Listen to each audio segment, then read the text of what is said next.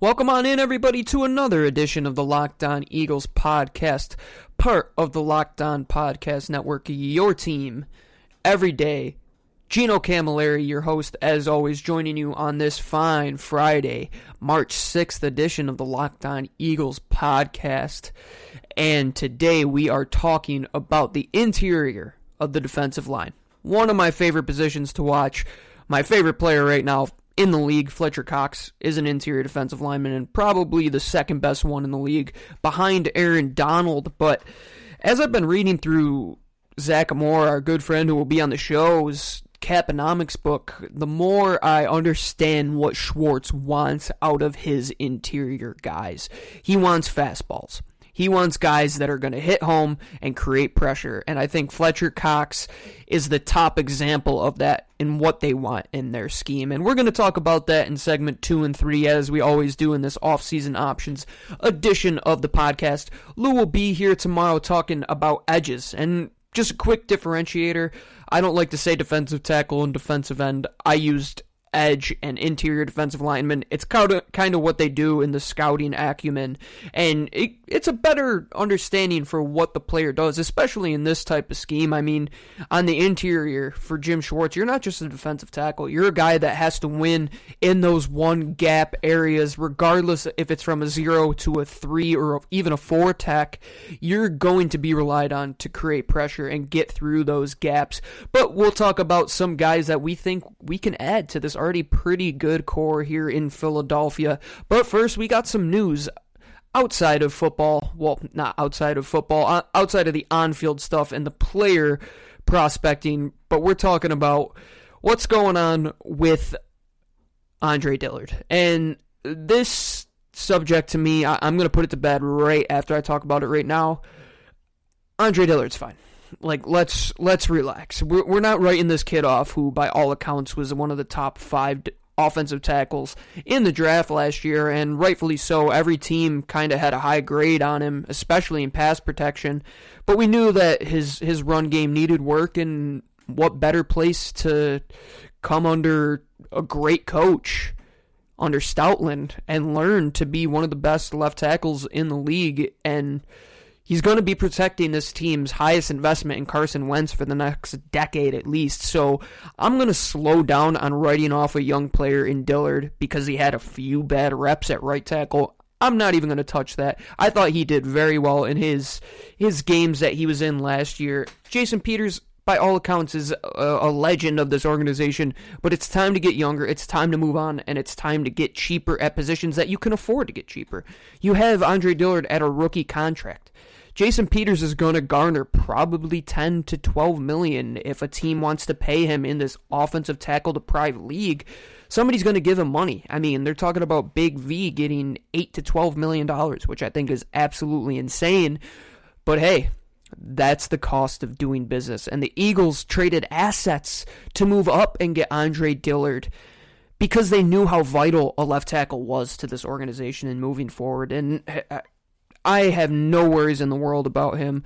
I think they did all the right things, keeping Stoutland there, bringing in more offensive minds. I mean, they bring in Marty Mornhinweg, a guy who's been here before, which I think is a, another smart idea.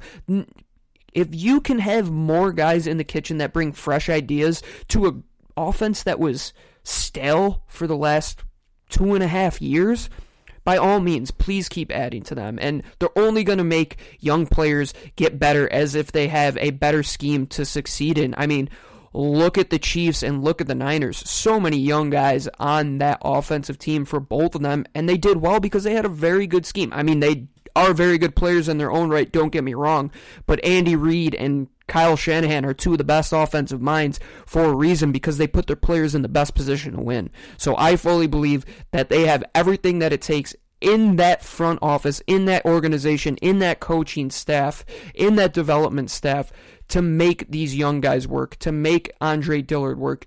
I thought he was very good in the few times that he played last year. He did have some hiccups, but for a young left tackle, not many of them go out there and succeed as well as you would expected Andre Dillard to have done. Like I say on Twitter all the time, I'm sure everybody is sick of me saying it. Let's just relax. Let's let time take its toll and let's let these guys develop because you don't have the luxury of signing high profile free agents at every position to fix every need, and you have to fix some things through the draft. And that's exactly what they did with Andre Dillard, and that's hopefully what they do at interior of defensive line coming up in this 2020 class, and I'm very excited about it. I was very excited about last year. You guys knew on all the mocks that I was loving those interior guys. I love a lot of them this year. I think there's some high quality guys that they can bring into Philly to put next to Fletcher Cox and really succeed for the near future. So join us on segment two as we talk, talk draft options for the interior of the defensive line. Welcome on back and come on back. Thanks for coming on back and welcome on back, everybody, to segment two of this Friday, March 6th edition of the Locked On Eagles podcast. And now we could talk about actual football and stuff that excites me. None of these offseason rumors really excite me. I, I like to see football players play football. And man, there are some dang good ones in this upcoming draft class. But before we start to talk about the draft, let's talk about the current state of this Eagles interior defensive line. We have Fletcher Cox signed through I mean, the year 3000, basically. His contract is one of the longest in the NFL, rightfully so. He's a top two defensive player in the league, top two interior defensive player in the league by all accounts. He's right behind Aaron Donald, and on some days, he's better than Aaron Donald, in my opinion. Next to him, you have a guy who didn't see much action because he went down to injury, much like everybody else on this roster did last year. Unfortunately, on the last snap of the first game of the season, Malik Jackson Super Bowl champion Malik Jackson went down to injury, was really brought in to play that fastball position that Jim Schwartz loves. People were low on his run stopping ability. That's because this team wasn't focused on a guy who was a good run stuffer in the interior. This game is about pressuring the quarterback. And what better way to do it than getting pressure in the interior? You've always heard Tom Brady talk about him being able to beat pressure off the edge, and the statistics are there to beat it, to show it, and prove it. But the pressure up the middle is where the greats see fits. And I think Brandon Graham showed that to the fullest in Super Bowl 52 when he was lined up as a three tech. And I praise three tech Brandon Graham because I think that's arguably his best position in football. He creates absolute fits for guys on the interior because he's so much quicker than those guards that really rely on their mass and being able to survive in short areas. But if you can create pressure in the interior on the quarterback, you are going to win a lot of football games because you are going to not allow him to see a lot of the field. You're not going to allow him to step up and have those extra few seconds. But even if you have guys in the interior that can affect the pocket, you have to have guys in the back end that can cover. It's uh, it's a seesaw. So right now you have the guys up front that can get it done. You have Fletcher Cox, you have Malik Jackson, you still have a young Anthony Rush, a young Bruce Hector. You have guys there that you can develop you have a few guys who are hitting free agency that I wouldn't mind seeing them come back in Tim Jernigan and Hassan Ridgeway. Especially Ridgeway, I think, has a very good chance of coming back because, I mean, they gave up a fourth round pick for him. Howie loves his assets, and if he's given up an asset for you, he's going to make sure that you are in this organization for the long haul. And Ridgeway was playing very good football before he got that injury last year. And I think I think Phillip Daniels, in my opinion, got the short end of the stick. I thought he did a good job coaching up that defensive front, but my opinion isn't like many others, but that's just mine. Uh, I think Ridgeway is definitely a guy I would love back. Healthy Tim Jernigan, in my opinion, is one of the better players in football on the interior. And I mean, even Vinny Curry did some good work on the interior. So I think there are plenty of options that are familiar with how this front is run.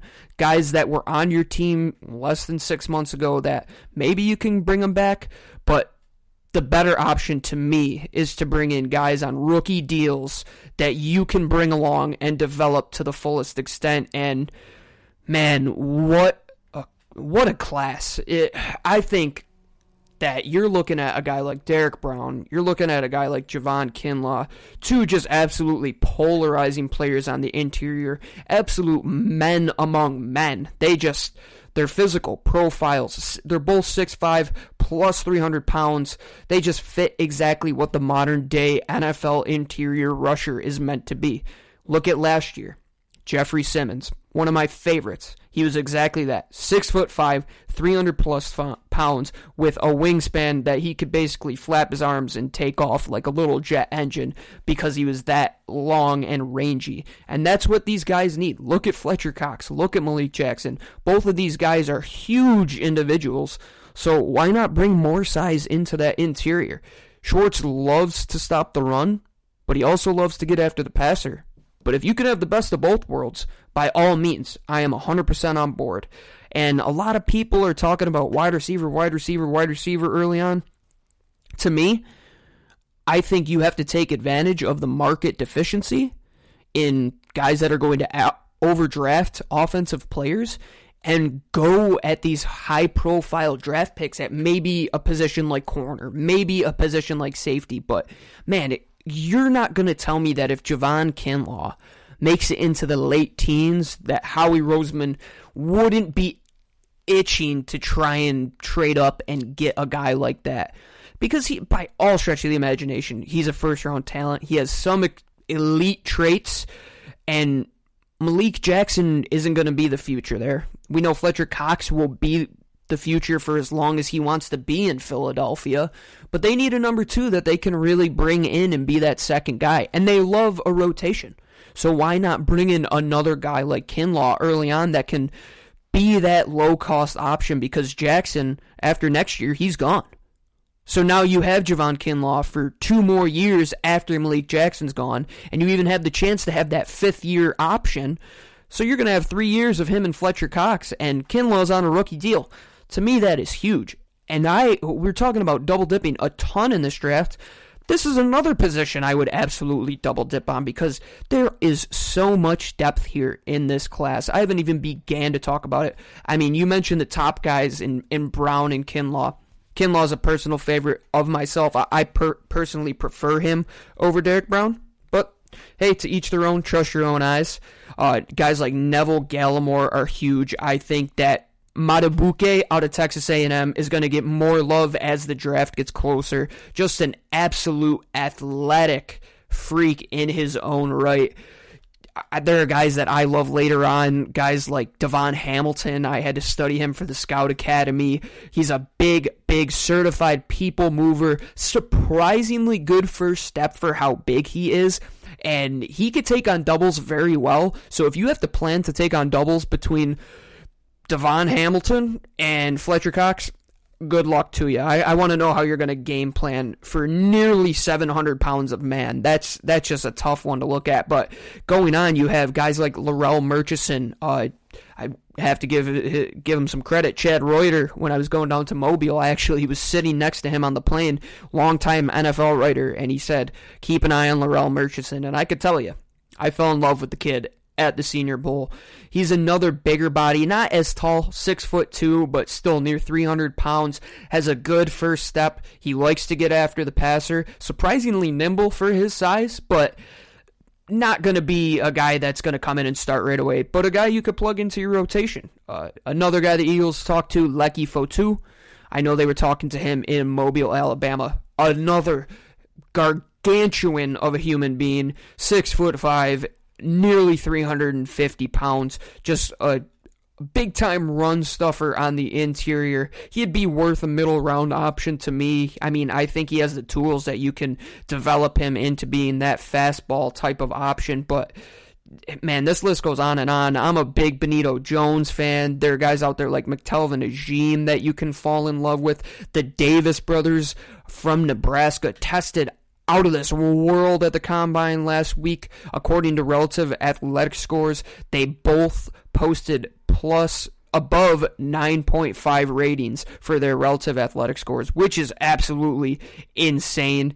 It, there's just the modern day interior rusher to me is such an electric position because they can be game changers because they can rush the passer and at the same time they can get off blocks and take down these big running backs, especially in the NFC East when you're having to take on guys like Zeke Elliott and Darius Guice when he's healthy and Saquon Barkley, guys that are not going to be taken down at first contact. But if you have guys on the interior that are six foot five plus 300 pounds, that's only going to add to your arsenal that you have. And that's the route that I'm going if I'm Howie Roseman. I'm attacking this position not by free agency, maybe bring in a, a veteran option or two, but I'm attacking this via the draft because I think there are plenty of options. You can go early, you can go day two. There are guys late in day three that have good pass rushing traits. So to me, this is just going to be uh, a fool's gold almost in in the most opposite extent. They're going to have just a pure group of pass rushers on the interior and Fletcher Cox and Malik Jackson and I mean if you want to throw Brandon Graham in the 3 tech and you bring back Vinny Curry, he can run some reps at the 3 tech and just bring in some young guys, resign Ridgeway, have a guy like say you want to bring in uh a Larrell Murchison or say you land a Javon Kinlaw early on. That rotation as long as it is healthy, is exactly what Schwartz defense needs to succeed. And hopefully we see a healthy interior in 2020. I'm fingers crossed that we don't have the luck we've had the past couple seasons. But that's all for talking the draft. In the next segment, segment three, we are going to talk about guys that maybe we can sign off the street and in this very rich market Supply and demand might take hold, and we might have some favorable interior defensive line contracts that maybe will suit the Eagles and bringing in a veteran option. So come on back after this. We will be welcoming you on back to segment three of the Locked On Eagles podcast. So welcome on back, and thank you for coming back to join me on the Locked On Eagles podcast on this fine Friday, March 6th edition of the show. We're talking the trenches. We're talking interior defensive linemen. We're talking the guys that they're not going to show up on the stat sheet every day, but guys that in Jim Schwartz's system have to be relied on to create pressure because that's what the modern day NFL is. So, to me, when I'm looking at guys that I would like to bring to town, I like to see how they affect the pocket, how many QB hits, how many pressures they have this is why I love Fletcher Cox so much, is because that's what he makes his money on. He's never going to be a double digit sack guy, but he's going to wreak havoc all day long on the interior. And there's some guys that I wouldn't mind bringing them to town to help out on that interior on low cost contracts because right now, this market is absolutely saturated with young players that are going to look for their second contract. I mean, look at the top 10 uh, interior defensive linemen according to QB hits and their ages. Jordan Phillips of Buffalo, he's 27 years old, had 15 QB hits. DJ Reader, 26 year old, he had 13 QB hits. David Onyemata, 27 years old, he had 11 QB hits. I'm not going to go on, but you see the trend. Guys that are in their mid 20s looking for those second deals that can create pressure. And that's what Jim Schwartz, I believe, would look at in this class. And a few guys that I would look to go for, I would say you stay right in house and you stick with Hassan Ridgeway. To me, that's the best way to go because you know what he is. You've seen fair production out of him. He fits the mold. You brought him here for a reason. You gave up a fourth round draft pick to bring him here, and he's only 25 years old. To me, that's exactly a type of player I want to keep here. And same with Tim Jernigan. He's only 27 for that matter. If you can wait around in this class and see guys start to not sign those contracts which you thought they may have signed, and you see it start to go in the way of the safety position that we've seen the last couple years where there're just so many good players that you're not seeing these oh, these high profile contracts maybe you're waiting there and you you find a guy like Maliek Collins that you want to bring in give him a shot, or uh, uh, Antwaun Woods for that matter. I, I know we're talking about Dallas Cowboys, but there are some players that they're young. You want to give them a chance. You want to see if they're going to earn that second contract. Bring them in for one year. There's no reason that you shouldn't want to bring in a guy like DJ Reader from Houston or a guy like Javon Hargrave from Pittsburgh. I mean, there's just so many young players that I find could just fill that role of that fourth defensive tackle or even the fifth guy that can just get rotational reps, push your rookie that you're going to bring in for playing time. I don't think it's a position you want to spend more than $5 million on because you already have big money invested in Fletcher Cox and Malik Jackson. But to me, I still think you need a third veteran presence there. If you can't keep one of the guys around, maybe one of the guys that you had in town, like Tim Jernigan or Ridgeway, maybe you bring in a guy like Tyler Davison or some of these young guys that I mentioned, Onyemata and so on and so forth. There's so many of them. I I could sit here and tell you which ones I like, but I like about everybody at that position because I think everyone brings a different element to it, and you just want like a bullpen in baseball. You just want guys that can throw different pitches, give you different looks, present different specialties and what they're best at in the rush game, and let them get fresh legs behind Fletcher Cox and behind Malik Jackson and take some of those reps away from them so that those guys can come back fresh because Fletcher Cox, man, he played way too many snaps last year in my opinion. You want him fresh all the time, especially on first and third down when you need to create those those big turnover type plays, those big pressure setting plays, you want him fresh. So more guys in the interior the better plenty of ways you can go about this. Re signing guys that you had in the building last year, looking to the draft, bringing in a 25 to 28 year old looking for a second contract. I think Howie's going to have some fun with this position. I would love to have another young developmental piece on the defensive line to add to Shareef Miller, to add to Josh Sweat. Can never have too many guys to get to the quarterback because ultimately this game is about moving the football in the air. And who does that best? The quarterback. What is the quarterback's worst enemy? Guys that can create pressure. So keep bringing more to them. Keep bringing fastballs into Philadelphia to join these big guys up front because, frankly, I know people were complaining about the sack numbers. If there is coverage, the sacks will come. Just trust the process, and Philadelphia will be all right on the defensive line.